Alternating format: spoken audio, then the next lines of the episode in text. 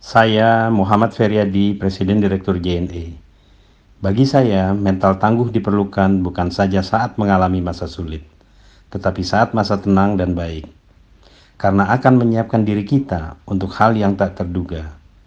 Kita memasuki era ketidakpastian, sehingga memerlukan mental yang kuat dan tahan terhadap tekanan. Sebagai seorang entrepreneur atau karyawan, mental ini yang akan membuat kita selalu relevan pada perubahan.